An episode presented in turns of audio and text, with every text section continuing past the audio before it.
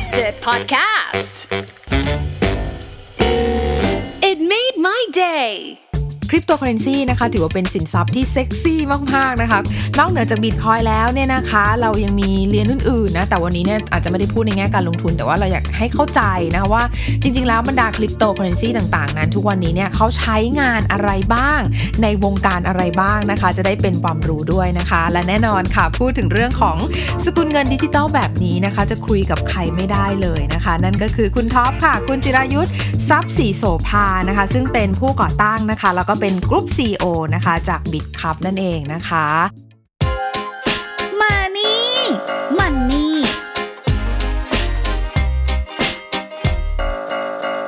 สวัสดีค่ะ คุณท็อปค่ะ ครับ สวัสดีครับ คุณดิวค่ะครับ ขอบคุณมากเลย คุณท็อป จริง ๆ ต้องยอมรับว่าตัว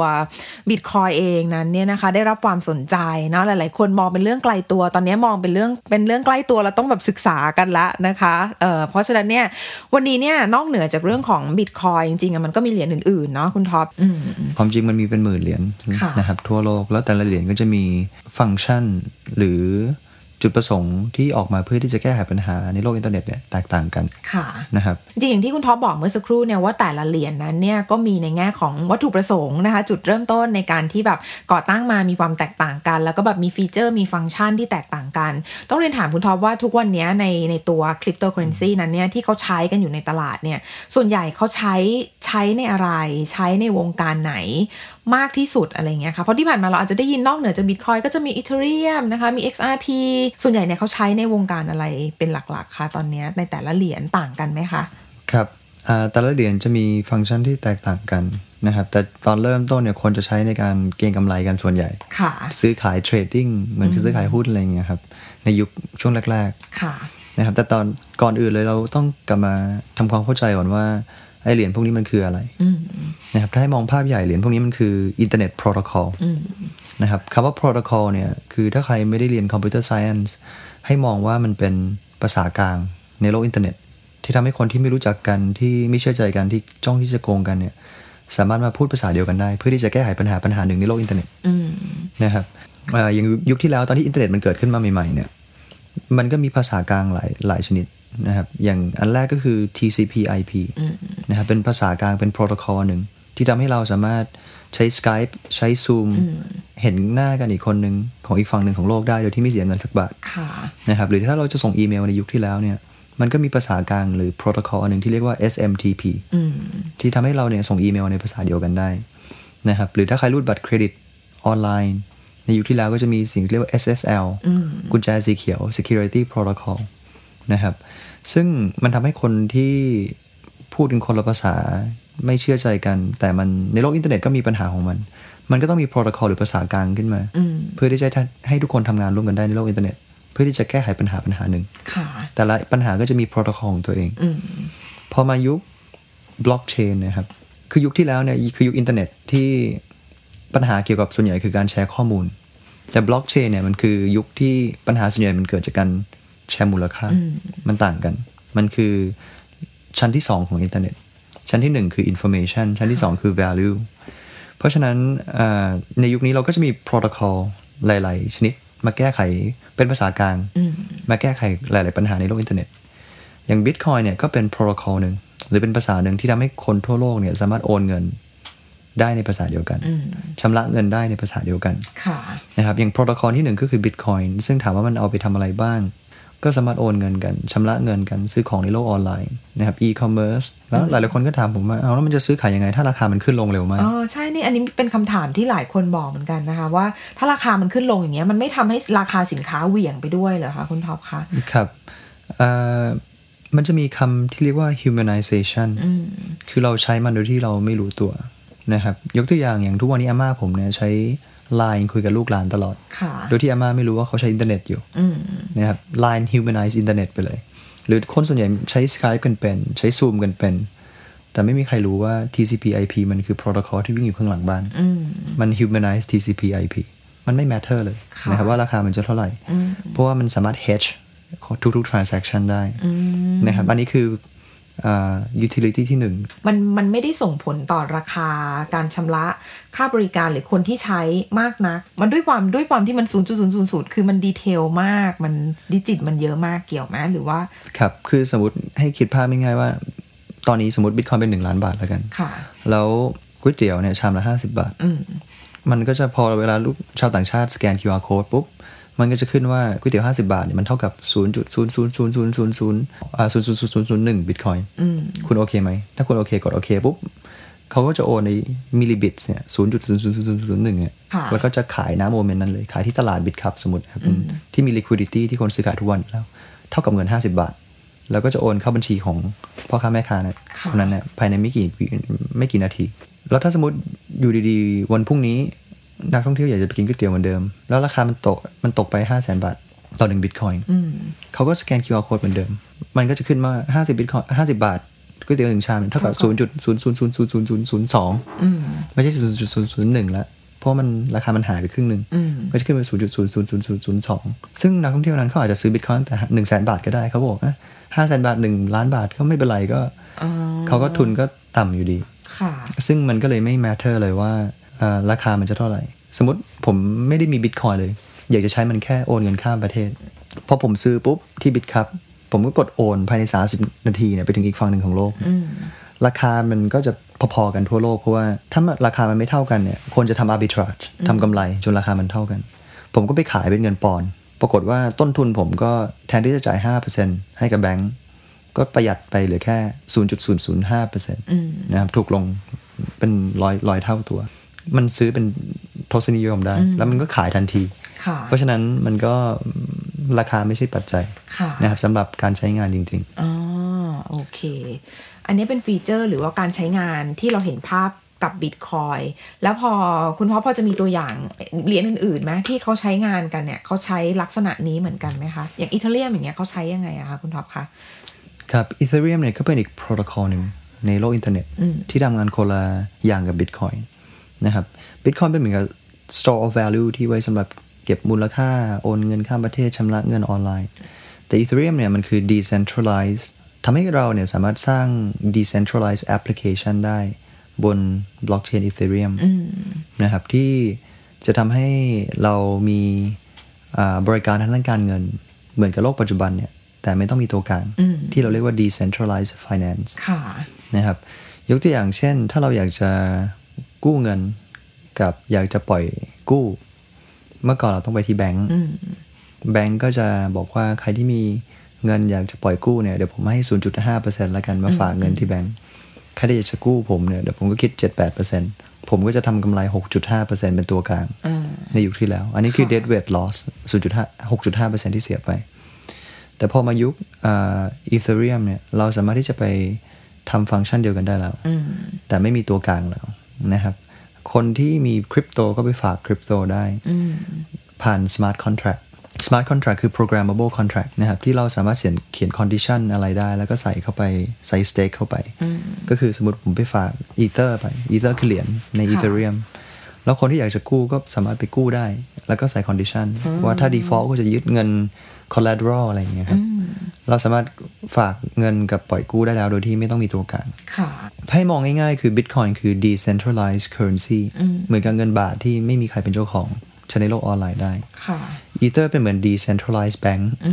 มนะครับหรือผู้ให้บริการข้างบนค่ะที่จะมีปล่อยกู้ทุกอย่างนะครับที่ที่แบงค์ทำอยู่อืมก็สามารถทำได้เหมือนกัน โดยที่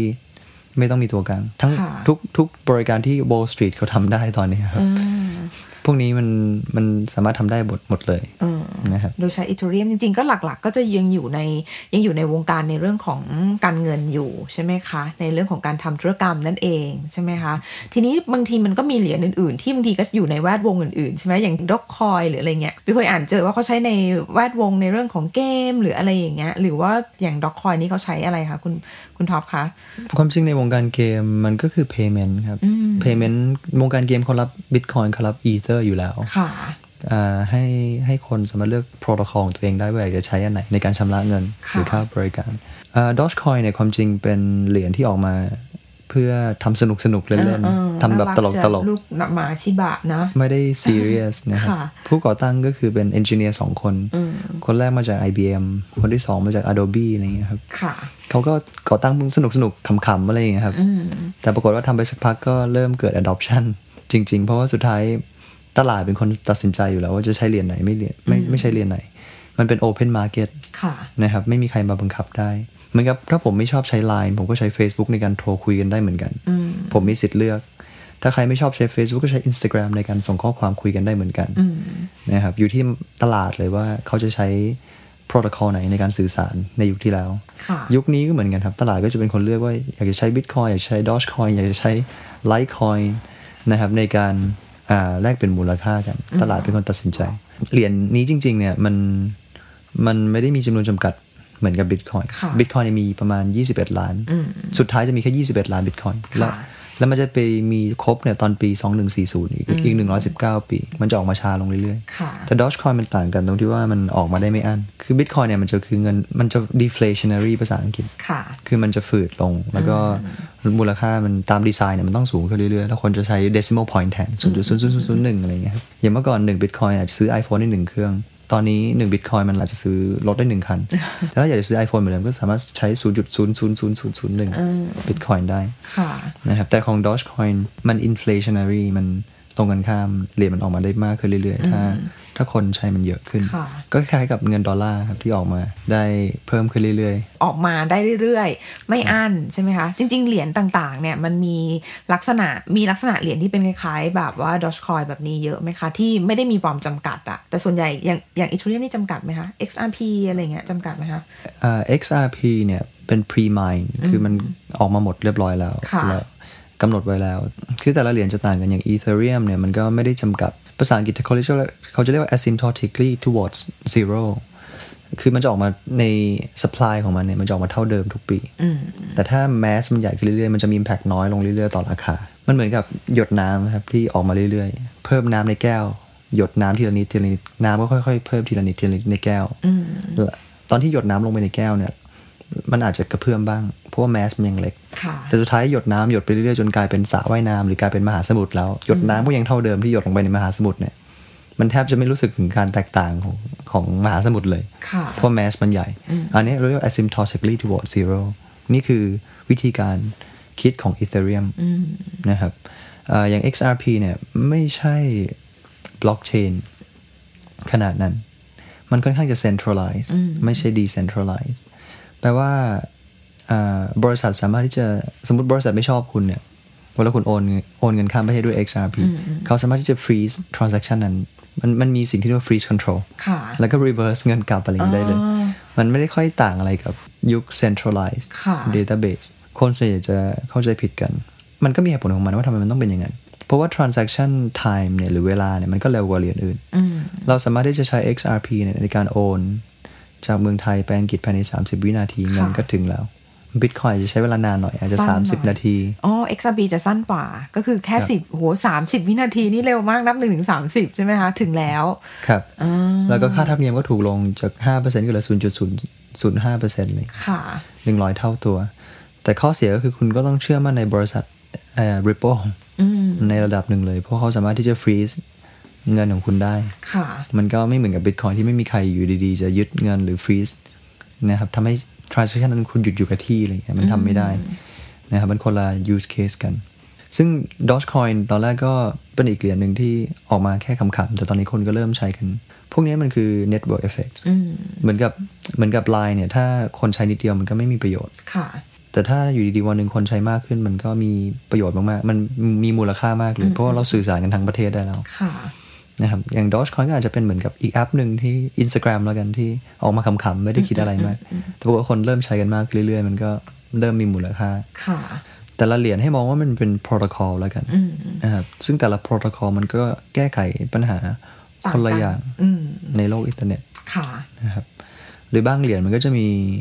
ฟังก์ชันที่ Bitcoin ไม่มีมาเสริมอืมเช่นเอ่อ Z เอ่อ Zcash อะไรเงี้ยครับ ก็จะมีฟังก์ชันที่เป็น privacy เข้ามาอืมคือ Bitcoin เนี่ยมันไม่ anonymous หลายคนจะคิดว่ามัน anonymous แต่มันไม่คือ Bitcoin คือ pseudonymous ต่างกัน คืออย่างน้อยเราเห็น transaction ค่ะเห็นเส้นทางการเงินว่า wallet กระเป๋าสตางค์นี้โอนมาที่กระเป๋าสตางค์นี้อืมเราก็จะพอ trace เส้นทางการเงินได้ อันเนี้ยเราเรียกเราเรียกว่า pseudonymous แต่ anonymous เลยคือแบบไม่รู้เลยว่าใครโอนใครรับอะไรอย่างเงี้ยครับเป็น private นะครับมากๆความลับเลยเนี่ยอื มมันก็ต้องใช้เหรียญอื่น เช่น monero หรือ zed cash ค่ะ ซึ่งมันก็จะมี use case ของมันสำหรับบางคนที่ไม่อยากจะเปิดเผย identity หรือล้วงล้วงความลับของเขาอืมว่าเขาใช้จ่ายอะไรบ้าง มีเงินเท่าไหร่บ้าง ค่ะ ฟังดูแล้วเนี่ยมันมีฟังก์ชันที่แตกต่างกัน เพราะฉะนั้นเนี่ยผู้ใช้งานก็เลือกได้ตามตามโจทย์ หรือว่าตามความต้องการของเราใช่ไหมคะ จริงๆแล้วถ้ามองในแง่ของการทำความเข้าใจเหรียญแต่ละเหรียญเนี่ยมันถือเป็นพื้นฐานได้ไหมคุณคุณท็อปคะพื้นฐานที่จะบ่งบอกว่าเอออนาคตแต่ละเหรียญมันจะเป็นยังไงอะไรเงี้ยค่ะ คือผมแนะนำว่าก่อนที่จะเข้ามาใช้งานหรือซื้อขายเก็งกำไรอะไรเงี้ยครับอย่างแรกก็คือต้องเข้าใจก่อนค่ะ เข้าใจทุกเหรียญก่อน เพราะหลายคนอาจจะไม่รู้จักเลยก็ได้นะใช่ที่ผ่านมาหลายคนอาจจะเข้าไปลงทุนโดยที่แบบไม่ได้รู้จักเลยว่าเหรียญนั้นคืออะไรอะไรอย่างเงี้ยใช่ไหมคะครับอืมอย่างที่วอร์ n นบัฟเฟตเขาบอกว่า ถ้าคุณไม่รู้จักอะไรมากพอก็อย่าไปอืมอย่าไปลงทุนกับมันค่ะคุณต้องเข้าใจในสิ่งที่คุณลงทุนอืมเพราะฉะนั้นก็ต้องเข้ามาศึกษาดีๆก่อนว่าไอ้เหรียญต่างๆ เนี่ยมันมีการใช้งานจริงไหมค่ะมันแก้ไขปัญหาอะไรให้กับโลกของเราอืมในโลกอินเทอร์เน็ตก็มีปัญหาไม่ไม่ต่างอะไรกับโลกจริงความเป็นจริง แล้วในโลกความเป็นจริงมันก็ต้องมีหลาย ๆ โปรโตคอลเหมือนกันในการแก้ไขแต่ละปัญหาของตัวเองค่ะโลกอินเทอร์เน็ตก็เหมือนกัน ก็ต้องมีคนที่ทำยังไงก็ได้ให้คนที่ไม่เชื่อใจกันในโลกอินเทอร์เน็ตเนี่ยมาสามสามารถทำงานร่วมกันได้ในภาษาเดียวกันอืมมันก็ต้องมีโปรโตคอลพวกนี้ขึ้นมาค่ะมาแก้ไขแต่ละปัญหาต่างอืมๆเราก็ต้องคิดว่าเอ้ยโปรโตคอลไหนมันจะเป็นโปรโตคอลที่มีประโยชน์ที่สุดอืมนะครับ แล้วมันแก้ไขปัญหาได้ดีที่สุด มันก็จะ network มันจะใหญ่ขึ้นเรื่อยๆ คนก็จะใช้มันมากขึ้นเรื่อยอ่าๆนะครับมูลค่าของเหรียญมันก็ยิ่งสูงตามมีประโยชน์ตามตาม network ของการการใช้งาน ค่ะ อันนี้เป็นสิ่งที่สำคัญมากเนาะ เพราะอย่างน้อยที่สุดเนี่ยเรามีความรู้ความเข้าใจไม่ใช่แค่แบบโอ้เราก็เฮโลตามๆกันไปอะไรเงี้ย แต่ถ้าเรามีความรู้ความเข้าใจ อันเนี้ยมันน่าจะเป็นตัว point ในการวิเคราะห์แล้วก็พื้นฐานที่เราจะดูได้ในแต่ละเหรียญด้วยใช่ไหมคะ เราโชคดีมากที่ตอนนี้ขยับแค่นิ้วโป้งก็อืมนะครับ Google มีบอกหมดทุกอย่างนะครับ อินเทอร์เน็ตมีข้อมูลเยอะมากค่ะสามารถไปอ่านไว t ์เปเปอร์ได้เลยนะครับอืม Bitcoin White Paper ตอนปี 2008 ซาโตชิ นากาโมโตะก็เขียนว่ายังไงค่ะนะครับ แต่ละเหรียญก็จะมี white paper yellow paper yellow paper อาจจะเป็น technical อืมเรียก technical paper คนที่ไม่ได้เรียนเลขอะไรอาจจะอ่านไม่เข้าใจ ก็อ่านอ่านเป็น white paper แทน นะครับอ่าหรือไม่ก็ไปอ่านตาม thought leader ค่ะที่เขาเขียนบล็อกอะไรต่างๆ มัน search หาได้อยู่แล้วใน Google ในโลกอินเทอร์เน็ต หรือในเมืองไทยก็สามารถติดตาม Bitkub Academy ก็ได้ค่ะเป็นบริษัทที่ 3 ในกลุ่มของเราอืมก็จะให้ความรู้ตลอดนะครับ จัดไลฟ์จัดห้องเรียนในในออฟฟิศก็จะมีห้องห้องเรียนสองอืมสองสามห้องก็จัดทุกอาทิตย์ค่ะนะครับซื้อขายยังไงเรียนแต่ละเรียนมันมันทำหน้าที่อะไรอะไรอย่างเงี้ยครับอืมก็สามารถไป follow page Facebook ได้หรือจะมาเรียนที่ออฟฟิศเราก็ได้ ค่ะเนาะตรงนี้ก็เป็นอีกหนึ่งช่องทางเนาะที่เราสามารถที่จะหาความรู้อย่างที่คุณท็อปบอกทุกวันนี้มันง่ายมาก ก็คือนิ้วโป้งเนี่ยหาได้หาได้แบบ search ได้หมดเลยนะอยู่ที่ไหนก็สามารถศึกษาหาความรู้ได้ อยากให้ทำความเข้าใจนะรู้จักที่คุณท็อปบอกแหละว่าแต่ละเหรียญเนี่ยมันมีโปรโตคอลมีวิธีการใช้งานนะที่แตกต่างกันไปแก้ไขปัญหากับผู้คนที่แตกต่างกันไป เพราะตัวนี้มันก็จะนำไปมองได้แหละว่าในอนาคตแต่ละเหรียญจะเป็นยังไงใช่ไหมคะ ขอบคุณมากเลยค่ะคุณท็อปค่ะครับ ขอบคุณครับ ค่ะ ติดตามเราได้นะคะ Many Money แบบนี้ค่ะคุณฟังคะทั้ง Spotify Apple Podcast นะคะ แล้วก็แอปอื่น ๆ ที่ใช้ฟังพอดแคสต์นะคะ วันนี้ไปก่อนแล้วนะคะ ขอบคุณทุกท่านสำหรับการติดตามสวัสดีค่ะมานี่มั